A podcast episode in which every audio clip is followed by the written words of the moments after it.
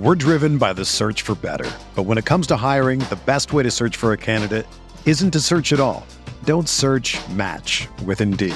Indeed is your matching and hiring platform with over 350 million global monthly visitors, according to Indeed data, and a matching engine that helps you find quality candidates fast. Ditch the busy work. Use Indeed for scheduling, screening, and messaging so you can connect with candidates faster. Leveraging over 140 million qualifications and preferences every day, Indeed's matching engine is constantly learning from your preferences, so the more you use Indeed, the better it gets. Join more than 3.5 million businesses worldwide that use Indeed to hire great talent fast. And listeners of this show will get a $75 sponsored job credit to get your jobs more visibility at Indeed.com slash BlueWire. Just go to Indeed.com slash BlueWire right now and support our show by saying that you heard about Indeed on this podcast. That's Indeed.com slash BlueWire. Terms and conditions apply. Need to hire? You need Indeed.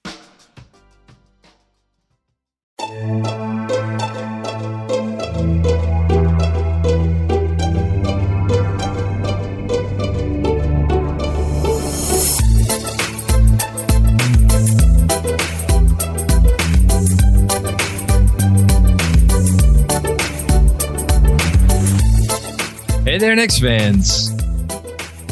How you doing? It's your boy John of the Macri with you for another episode of the Knicks Film School podcast. Coming at you on an important day. I'm recording this uh, on Sunday, obviously, the day before um, the day that I am referring to. But as you are listening to this, it is the start of another New York Knicks basketball season. Uh, I was just thinking about it um, before I before I started recording, and I was like, 2023 24 season. Um, and it didn't even occur to me last year. Not once did it occur to me last year, but this is my 30th anniversary as a Knicks fan. I've I've talked about it uh, here and there, but like I, I followed the, the team barely in 92, 93. I went to my first game in 92, 93. Oddly enough, it was a playoff game um, that I don't have much memory of other than that uh, I got to eat a hot dog in Madison Square Garden, which was a lot of fun. Um, but yeah, 93, 94 was the year that I really came into this thing for real. And, uh, yeah, it's been quite a 30 years since. Definitely um, you know, it's been in stages, and I am uh, thankful, very thankful that I've been a Knick fan this entire time. Not only because it's given me the opportunity to do this, which I love, but I, I mean this it, with all the sincerity in the world. It is, I think, the most character building thing aspect of my life thus thus far. The singular character building aspect. Whatever character I have, I attribute most of that, other than you know getting it from my from my mom. I attribute it to uh, being a being a Knicks fan. Um, because if you if you if you make it through, I mean, if you make it through one year being a Knicks fan, let alone thirty, uh, you definitely got to have some something to you. Um, so yeah, uh, thirty years for me, uh, and it is going to be year. What's this? Year seventy eight for the Knicks, right? Because they've been around since the beginning and it's the 78th year for the National Basketball Association. So long time. And uh, yeah, I wanted to to do something a little different to to kick off this this day. Um, so not gonna be joined by anyone. This is, you just got me for this episode. And there's a reason for that. I'll get to in a second. Um, but first, Andrew would be very mad if I don't do this. First, shameless plug. I guess it's not a shameless plug. It's just it's just a plug. Um, that uh, we're going live tonight on Monday, um, 7 p.m. on the Knicks Film School YouTube channel.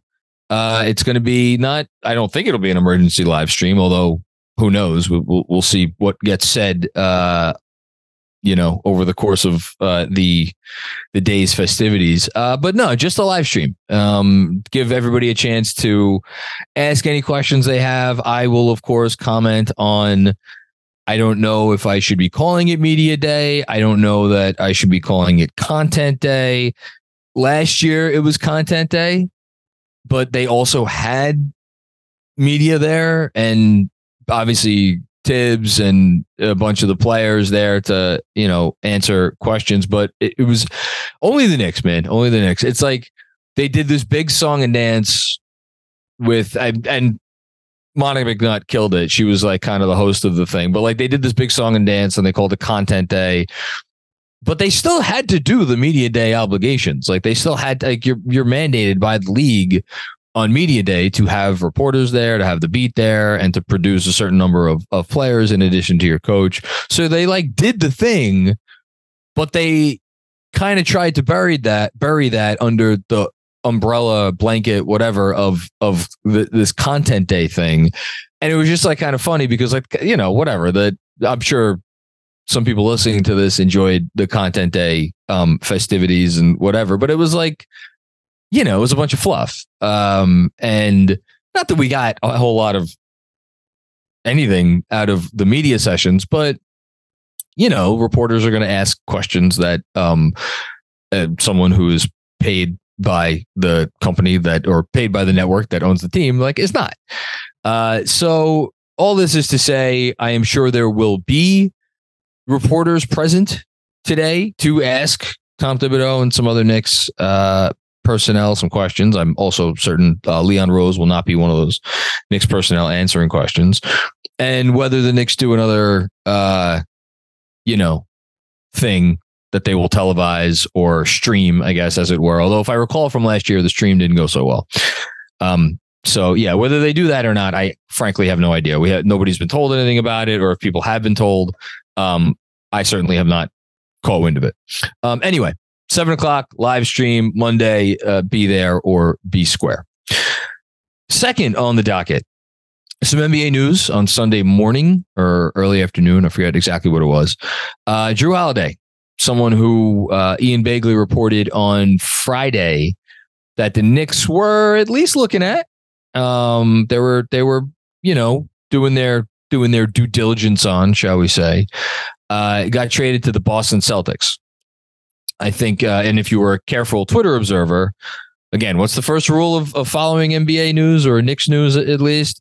Uh, Ian Begley always knows more than he says. And I noticed someone asked him a follow up question to his initial uh, article that he posted on Friday about like, does he think the Knicks, does, does he think the Knicks are really in it or does, you know, where does he think Holiday ends up? Something like that. And he said very clearly, uh, Boston or Clippers would be his guesses. Now, I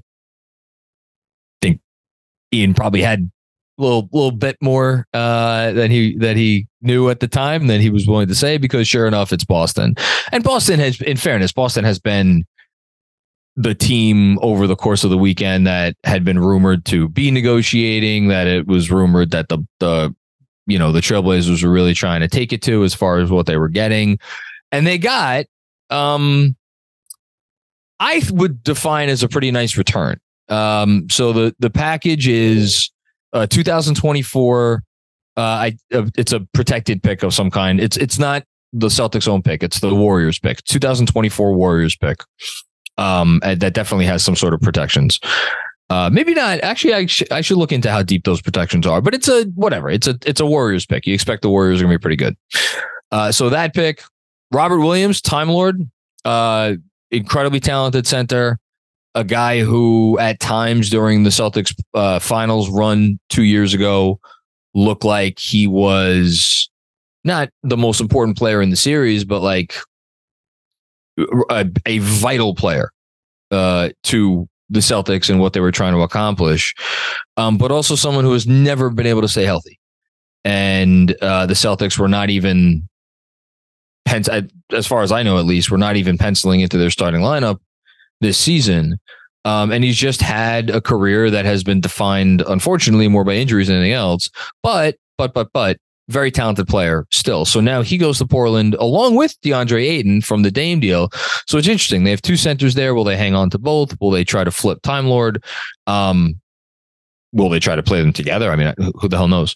Uh, I don't know, but you know, he's a he's a guy that definitely has value, especially signed to uh, what is still a good contract, uh, even with his injury issues. The guy's making like mid level exception money, so good asset there. Um, and Malcolm Brogdon, uh, Brogdon obviously was initially going to be in the Kristaps Porzingis trade, and then concerns over his uh, medicals um, prevented Brogdon from being uh, a, a, part of that. I, I want to say Brogdon. I. I've, it's been a while. So, summer's long. What can I say? I want to say Brogdon was going to be diverted to the Clippers in that original Kristaps Porzingis trade, if I'm recalling correctly. Might, I think he was going to be diverted somewhere, but the point is, it didn't end up going through in that in that uh that form of the trade. Yeah, I think it was the Clippers actually. Um, and then that's how uh, Memphis got involved, and that's how it ended up being Marcus Smart instead to get Kristaps Porzingis to Boston. Um, so Brogdon, some health issues, obviously, but the guy is still the reigning six man of the year award winner, still a very talented player. And the news as of right now is that, you know, much like they got Jrue Holiday to flip Jrue Holiday, Portland is going to try to flip Malcolm Brogdon for something else because they want to give their young guards a lot of time. We'll um we'll see what they could get for him. I, I it feels a little presumptuous to say that they're going to be able to get any kind of a first round pick for a guy who again there seems to be some real health flags here. Um, but they'll get something for him, I'm sure. So they got Brogdon, and then of course the big the big item, the headliner in the trade, a fully unprotected 2029 Boston Celtics first round pick. Um, 2029 is uh, six years from right now, notably. So that ginormous contract that Jaylen Brown signed, the great biggest contract in NBA history, that contract will be over by the time um, this pick is set to convey. Uh, you know, where will he be playing? Where will Jayson Tatum be playing? Will will Kristaps Porzingis still be in the league? You know, we'll see how his knees hold up. So, in terms of getting a real, real golden ticket. I, that's how I always refer to these future unprotected picks, future unprotected swaps. In terms of getting a real golden ticket, Boston accomplished that. And it makes sense, or excuse me, Portland accomplished that. And it makes sense that it was Boston that gave him the golden ticket. And it makes sense in retrospect that Boston was going to be the team that traded for uh, Jrue Holiday because you only give up a golden ticket like that unless the piece, unless you think the piece that you're getting in exchange for the golden ticket is going to be good enough to be the difference maker in, let's say, a high level playoff series. And Jrue Holiday, for as many faults as he may um, have in recent years in the postseason, he's certainly good enough to make a difference in a high level playoff series. Um, so this is I I I don't know. This is a hot take. It kind of feels like a win win for me for both teams. But Portland gets the the big time asset, and they get to take a chance on Time Lord and get you know and and the twenty four pick and and whatever they get from Brogdon. But it's really about the, that twenty nine pick.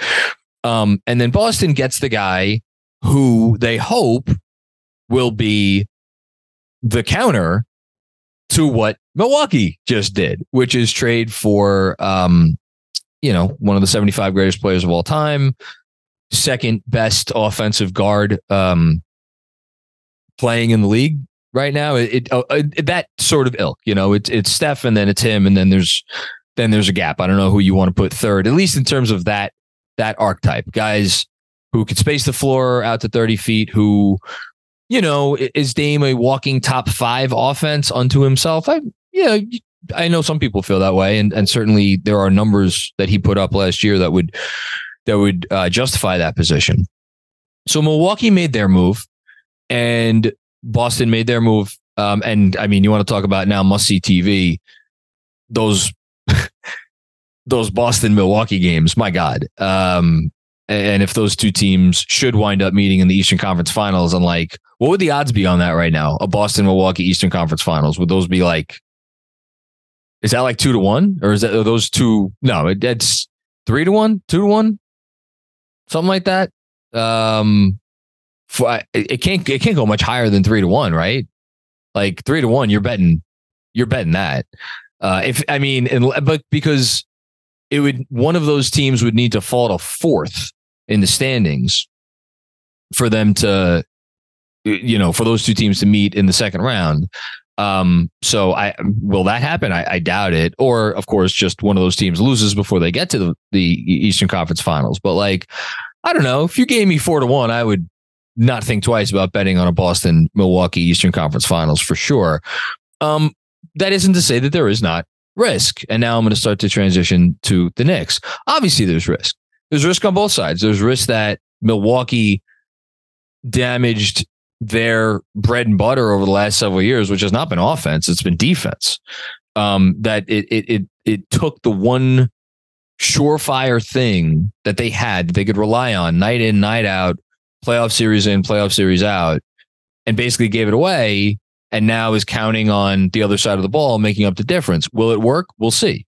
Boston now not only counting on Kristaps Porzingis to hold up because they just traded away in Robert Williams. I, you know, it's weird to call a guy who's been injured as much as Time Lord has been injured like injury insurance for the guy ahead of him, but he kind of was like you figured between Robert Williams and Kristaps Porzingis, and yes, of course, 37 year old Al Horford. Like there was always going to be one healthy center, one healthy big man between the three of those guys. Now you've shipped one of them out. Now that proposition gets a little dicier. Um, to say nothing of the fact that they are a little small, and the fact that they have been a little small over the years in the playoffs has hurt them at times. Boston, they just got a lot a little smaller because you know who their one through four is going to be in crunch time. It's going to be White, Holiday, uh, Brown, and Tatum. Like ideally, you'd like one one guy who's a little bit bigger than Tatum and like I well a Grant Williams type, but apparently they soured on him. So like th- there's absolutely and again Jrue Holiday, 33 years old. We talked about it, you know, we or at least I talked about it a little bit last week um, on the on the Patreon pod and uh, in the town hall. Shout out to all of our patrons. Uh, but like, yeah, there's, absolutely, there's risk. Absolutely, there's risk on both sides. But when you're a team like Milwaukee, and obviously they're dealing with a very unique Giannis situation, but even when you're a team like Boston, when you have a chance to win it all, and Boston already, even before this trade, I think had a chance to win it all, but you you know they were probably looking up and be like, well, did Milwaukee just pass uh, pass us? You know, Denver, are they pass? Uh, you know, did they pass us? I mean, they're the defending champions. I'm you could easily say that they did. Um, you know, Boston wasn't even good enough to beat Miami last year. Now Miami got a little bit worse. Um, you know, but you could talk about maybe one or two other teams in the West, and all of a sudden Boston's looking around and be like, "Oh my God, we were supposed to dominate this era, and we're gonna. What are we gonna have? We're gonna have one Finals appearance to show for it." So, to me, you know, you may think that Boston overpaid for again a 33 year old guard who's about to get paid a ton of money, and Boston is if they didn't already do so, they have signed their their second apron ticket uh, in in in blood today with this trade because they're they're going to try to obviously and they're going to try to work out an extension with Jrue Holiday, like he's going to be there for the duration. Whether you think they overpaid, I mean, they improved their title odds this year, and when you have a real chance to win a title, and you could improve your odds even by ten percent, you know, 15%, uh, maybe that's a little bit much, but if you can improve your odds more than 5%, right? Is that enough to give away a, a, a unprotected first round pick six years into the future? Do you need it to be 10%? Like whatever their calculation is, I stand with it. I, I think it's a fair guess. And so now you have these two teams, and I'm only going to focus on the East today because that's the conference the Knicks are in. The West has their own kind of thing going on. West is really, I mean, you could make arguments for a lot of teams out west, but I think Denver is still cream of the crop. But just focusing on the East. So you have these two powerhouses, these two behemoths who went they just they went all in. Now the thing with Boston, notably, and this is why I really like this trade. they can still put together a massive package. Let's say this year goes terribly for them. Let's say Kristaps Porzingis gets injured. Let's say Jrue Holiday gets injured. Let's just say the year goes bad. They could turn around and flip one of those big contracts. Porzingis, Holiday, even you know, let's for argument's sake, let's say Brown or whatever. Um, with still, I think three firsts and two swaps, or two firsts and three swaps, whatever. They're not distant ones, right? Because they already gave away. They're out. They're 2028, and now they're out there 2029. But I'm pretty sure they could still do something with the with the 30 and then come next um next summer they'll be able to do something with the 2031 pick. So like they still have a decent amount of wiggle room. Boston does to make one more move if they need be. So that's a really scary proposition. Um anyway, I'm uh, I digress. So you clearly have these teams that are going for it in every way shape and form. They cannot be going for it more than they have gone for it and they are going to be there and they are going to be powers to be reckoned with over the course of the next two years in the Eastern Conference, Boston, Milwaukee. And then you have Philly, who is going through some stuff right now, and their media day promises to be an interesting state of affairs. You know, and then everybody else falls in line after that. Cleveland, what's going to happen with Donovan Mitchell? Miami, did they miss their chance one too many times? And in that next grouping is the Knicks. We're driven by the search for better. But when it comes to hiring, the best way to search for a candidate isn't to search at all. Don't search match with Indeed. Indeed is your matching and hiring platform with over 350 million global monthly visitors, according to Indeed data, and a matching engine that helps you find quality candidates fast. Ditch the busy work. Use Indeed for scheduling, screening, and messaging so you can connect with candidates faster. Leveraging over 140 million qualifications and preferences every day, Indeed's matching engine is constantly learning from your preferences, so the more you use Indeed, the better it gets. Join more than 3.5 million businesses worldwide that use Indeed to hire great talent fast. And listeners of this show will get a $75 sponsored job credit to get your jobs more visibility at Indeed.com slash BlueWire. Just go to Indeed.com slash BlueWire right now and support our show by saying that you heard about Indeed on this podcast. That's Indeed.com slash BlueWire. Terms and conditions apply. Need to hire? You need Indeed. If you're a basketball junkie, then you know there's no better time of year than the NBA playoffs. Twice a week, JJ Redick is cooking on his podcast, The Old Man and the Three. He has guys come on in all stages of their careers to talk about the league and share stories you won't hear anywhere else, including Devin Booker on why he talks so much trash, Ray Allen's epic free throw competitions with LeBron in Miami, and the moment Tyrese Halliburton knew Pascal Siakam would be a good fit in Indy. In addition to player interviews, every Monday JJ breaks down the top three things happening around the NBA with unmatched analysis, not outlandish takes, and is often joined by masterminds of the game like Tim Legler to dive deep on rookie reports, trade breakdowns, and why is mean mugging now a tech? You won't find another outlet that covers the game as comprehensively and with such insight as JJ does it on The Old Man and the Three. Make this your companion podcast during the playoffs. Listen to The Old Man and the Three ad free on Wondery Plus or wherever you get your podcasts. Now, I've been thinking a lot about this next season, this upcoming next season, because I do feel like even in as much as it seems like well, how many different personalities can a basketball season take on, right? You're either a crappy team and you're gunning for a draft pick, you're a mediocre team and you're too good to get a good draft pick, but you're also not good enough to win a championship, or you're in the hunt for a championship. It really does seem like basketball seasons all have their own unique personality. And I it's funny because I say that, and yet it seems like this should have been a season, as I'm going to describe it in a minute, that we've seen before from the Knicks, which is, as far as I could see, a year in which they just need to stay on the treadmill. And yes, I'm using that term purposefully. There was, uh, you probably remember, there was an article it came out, I think, for the Ringer. Maybe it was actually Grantland. I don't know. It was one of Bill Simmons' websites that talked about the treadmill of mediocrity, right?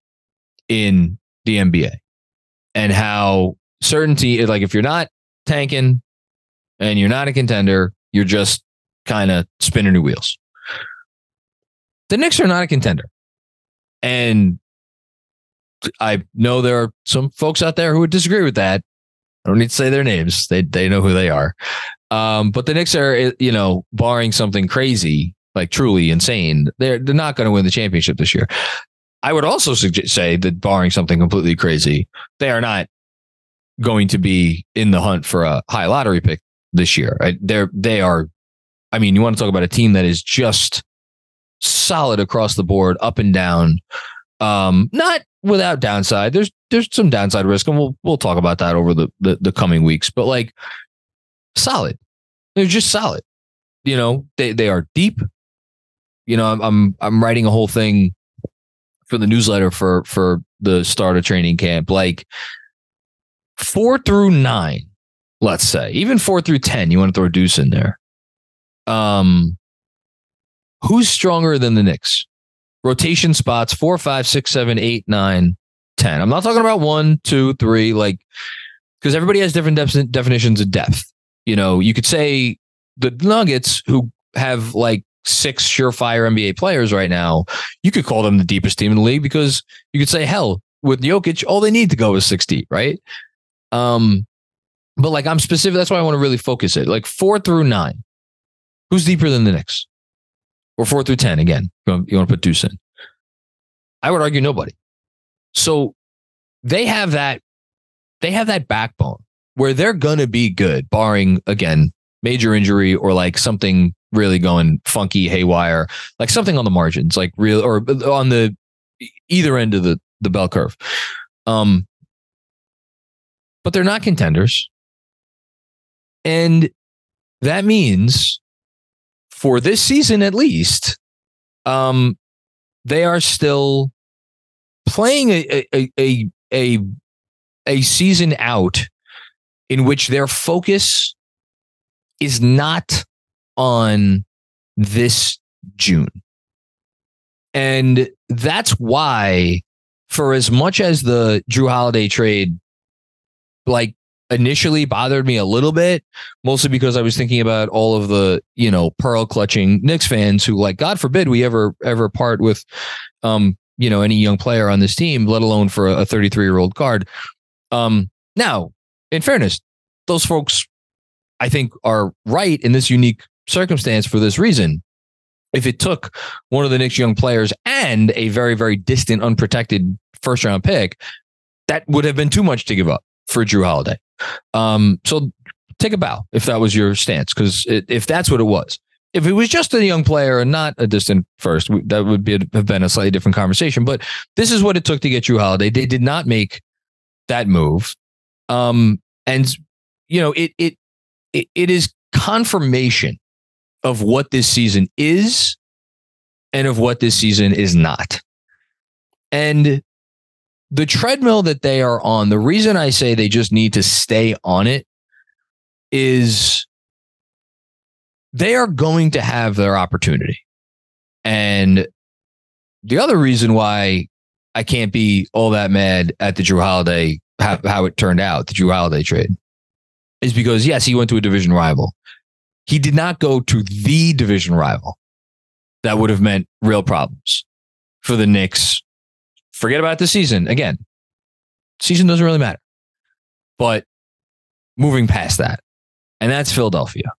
Because if they figured out a way to flip James Harden and get Jrue Holiday, well, then then this summer would have actually been potentially a disaster for the Knicks because they would have seen Giannis get teamed up with a guard that he very much wants, it seems like, to play with.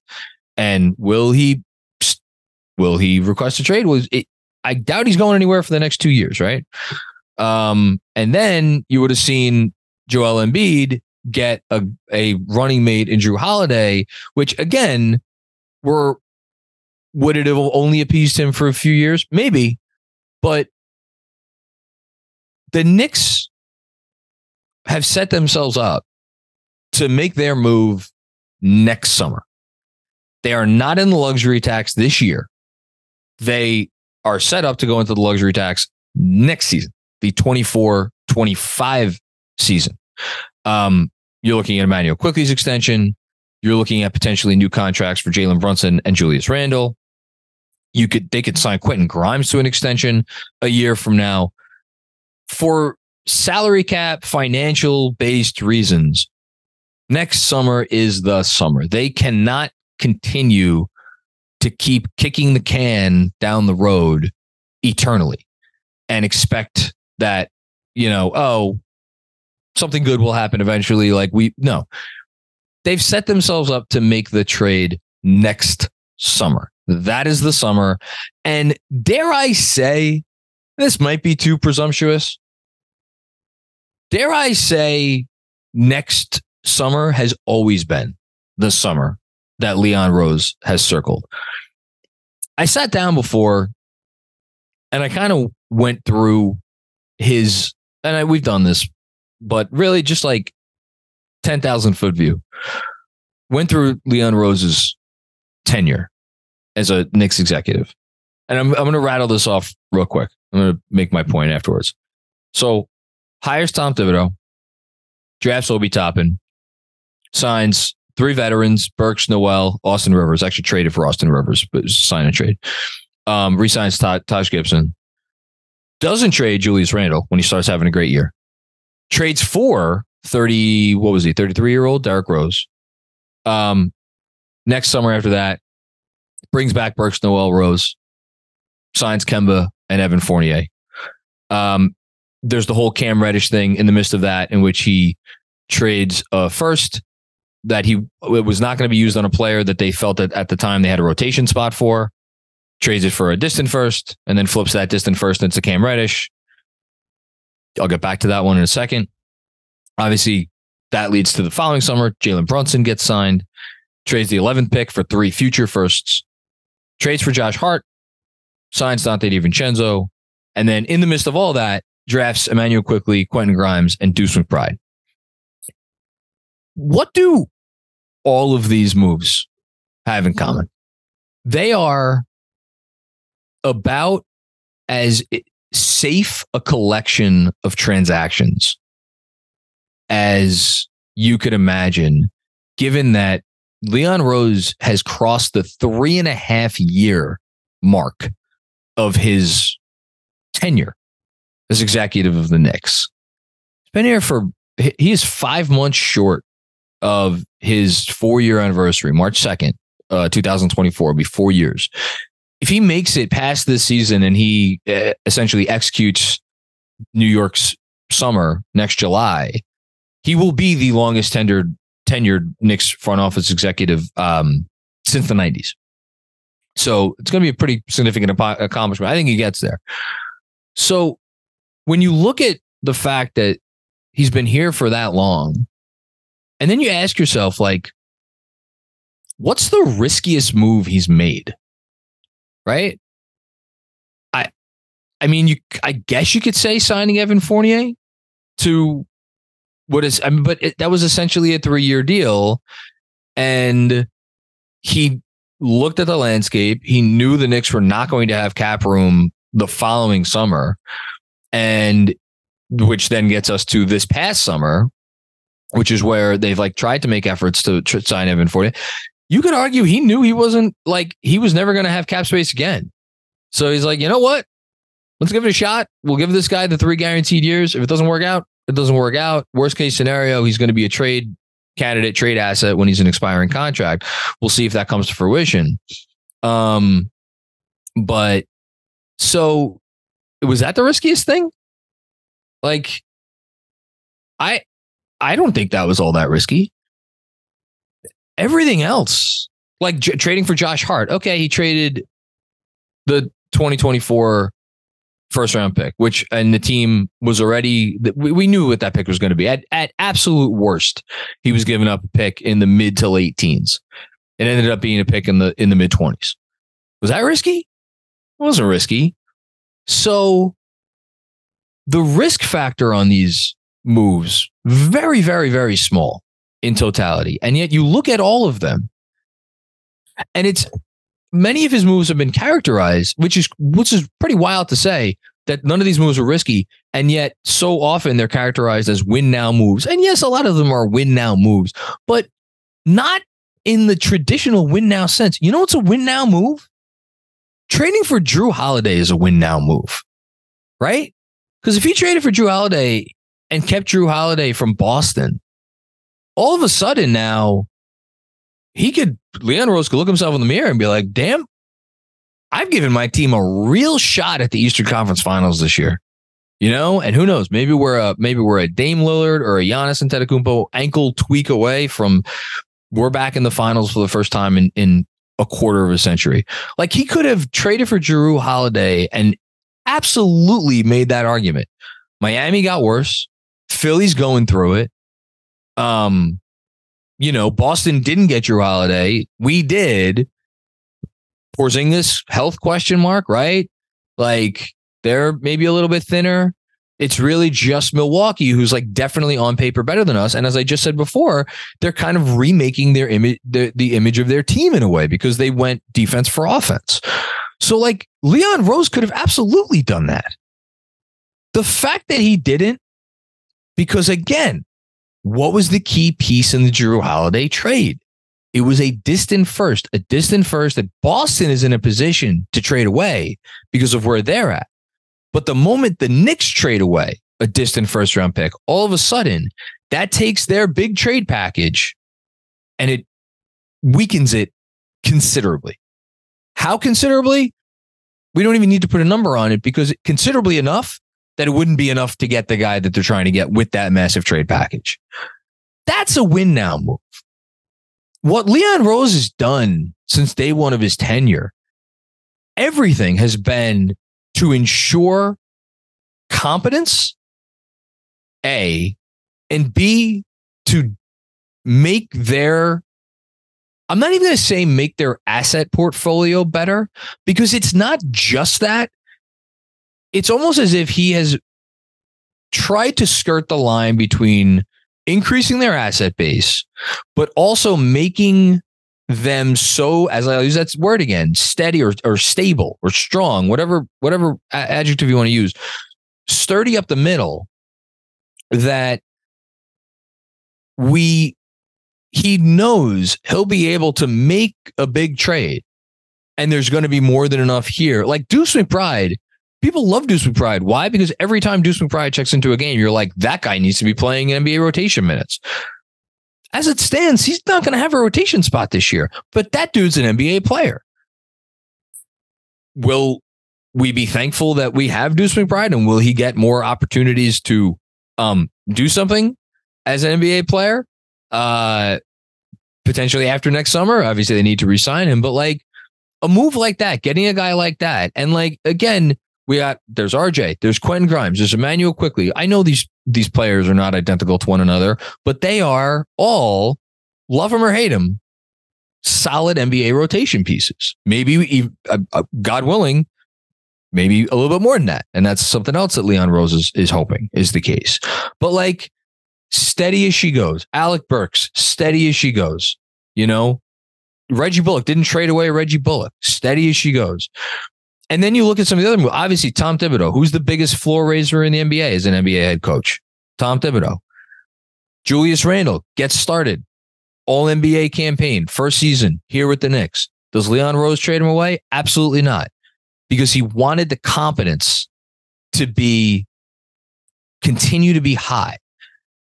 And all of those other moves, trading for Derrick Rose, bringing back all of the guys a second year on contracts that a lot of people didn't love, you know, making the play for Kemba, making the play for Evan Fournier, drafting the types of guys that he drafted. And then when he could, when he when he had an opportunity to not weaken the present, but also potentially make the future better, like the 11th pick for three future firsts, he'll make that move too. But everything, for the most part, has been trying to raise the water level. And just making sure this team, and it didn't work two years ago. It fell flat on its face two years ago with Kemba and, and Evan Fournier, and it almost blew up in his face. Um, but all of his efforts have been geared towards let's keep getting better and better and better and better without me ever needing to dive into the deep end of the pool. And you could say, well, Jrue Holiday wouldn't have been the deep end because it's only one pick and, you know, one of the young players and Evan Fournier salary whatever. It would have been deep enough. He hasn't gone past the forget the shallow end of the pool. He's still on the steps. He's still clinging on to the the handrail where you where you get into the pool. He's never veered out further than that in any move that he's made. All due respect to $71 million or $72 million to Evan Fournier. So skirting along, toeing the line, walking the tightrope, any analogy you want to use. That's been his uh, MO for three and a half years. And if that was not crystal clear already, it was eminently clear and obvious by the fact that he, again, could the Knicks have beat out this package for Jrue Holiday in a fucking heartbeat? They could have beaten this out. Here, take an unprotected future first from us, a team that's not nearly as good as Boston, and is fu- the future as of right now is murkier, and we'll throw in an unprotected swap the following year. Portland would have would have jumped up and down to get that, along with maybe a, a, one of the protected first round picks. It didn't do that. He didn't do that, and it was not only proof of the mo and what the what the goal and what the what the ultimate prize has always been for Leon Rose. It's proof that again this season they know that there was nothing that they were going to do this summer. They know they don't know along that there was nothing that they were going to do this summer that was going to get them legitimately legitimately into the conversation of we can win a title. How many teams are legitimately in that conversation? I don't know. You want to say five? You want to say six? You want to say seven? There are probably about five, six teams in the West alone that could talk themselves into it. Um, but it was just more restraint. And a lot of people, a lot of Knicks fans are are cheering that restraint because again, the notion to them of trading away, whether it was an RJ Barrett or Immanuel Quickley or Quentin Grimes, I, it was it would have been Barrett because they just that financially that's the only way this would have worked. But a lot of Knicks fans are cheering because they they didn't trade away, you know, again Barrett or another young piece piece for for Jrue Holiday, who's 33 years old. The irony in that is that a lot of those folks are cheering because they love seeing this team continue to keep the kids and keep bringing along the young players and and the whole thing when the reality is the only reason all these guys are still here and why they'll be here through this year, along with all of these picks, is because the trade hasn't come yet that Leon Rose feels comfortable enough including them in for. And he came close last summer with Donovan Mitchell, yes, but he had a line, and that line was very purposefully drawn. Did not want to go over that line because if he went over that line, he knew he wasn't going to have enough left over for the next guy.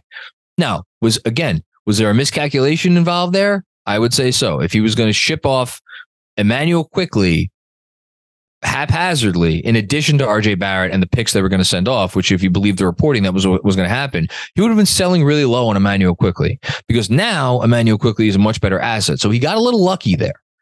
Um, you could argue he's gotten lucky a few times, but it doesn't change what his thinking is. It doesn't change what his thinking has been all along. So again, it brings me back to what is this season for the Knicks? What is the point? What is their goal? If their goal isn't to win it all, and if their goal isn't to tank for a draft pick, and they're and they're stuck in between, it's very simple. Stay on the treadmill.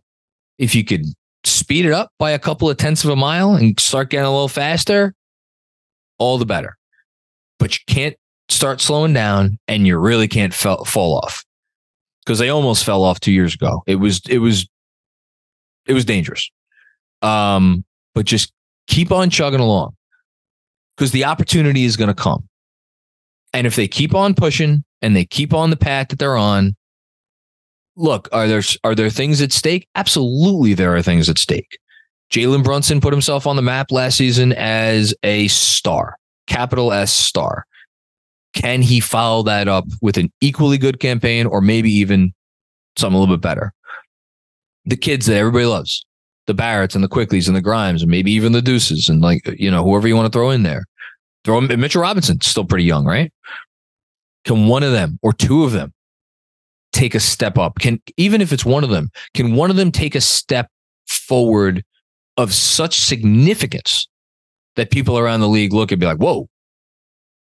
Now the Knicks have a real asset that they could throw in. Now, now the Knicks have their, you know, Tyrese Maxey, you know, someone that Philadelphia, oh, we, we, we're, we're not trading Tyrese Maxey, right? Or their Tyrese Halliburton, who was traded for Domantas Sabonis. Obviously, the Knicks are trying to get someone a little bit better than Sabonis. Or like any of these like blue chip prospect level players that aren't of the level of like a you know, like a like an Anthony Edwards or a Paolo Banchero, where obviously the team is just not ever going to trade them because they're too good. Can can someone can one of the young players take a step up to get into that in between zone? So that's at stake. Um, you know, and then like obviously the better you do, the better it is. Like if great if they make the second round of the playoffs, they make the conference final. Awesome, wonderful. But they ju- it needs to be to to borrow a turn from the from the casuals they say they start every episode with it.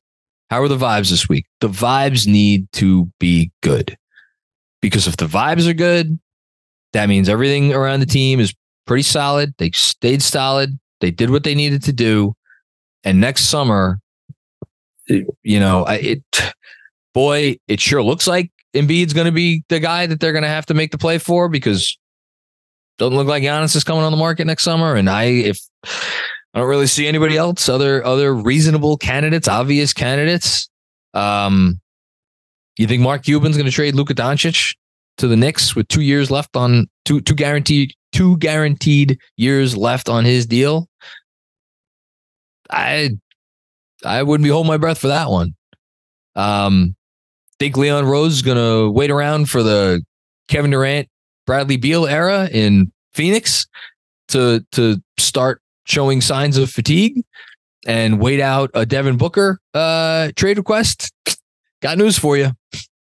He ain't that patient, uh, and he doesn't have that luxury, um, which is a separate issue altogether. But like, he's kicked the, again. I'm going to say it. He, he's kicked the can down the road about as long as he can. Um, you know, and then obviously there is the the doomsday scenario of what if things go great in Philadelphia this year and Joel Embiid, you know, has no interest in asking out. Obviously, they're not going to trade him. Then what? Well, then then we're going to have some dicier conversations, right? Because then it's like, all right, well, is Donovan Mitchell suddenly the fallback plan, right? Um, I don't know. I don't know, but I do know what they're counting on.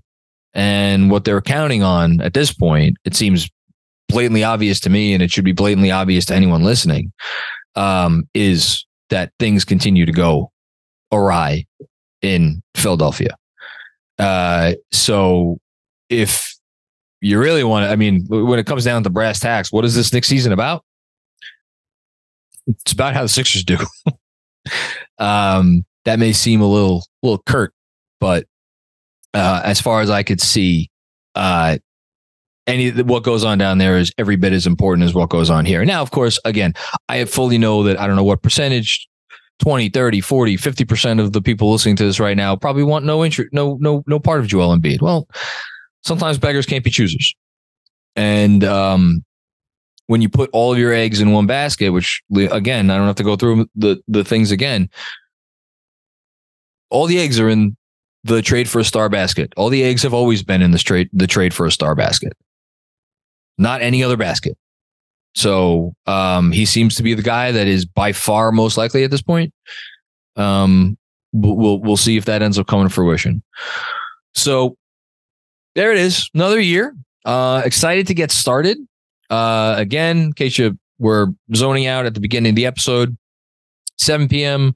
tonight. Be there, be square, Knicks Film School YouTube channel, and of course, um, the uh, if you aren't able to join us live at 7 p.m., the podcast version of that will be up tomorrow. Uh, that's it.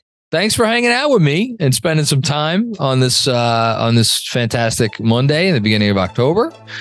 Uh, hope everybody has a good start to your week, and we will be back with you very soon. Peace out.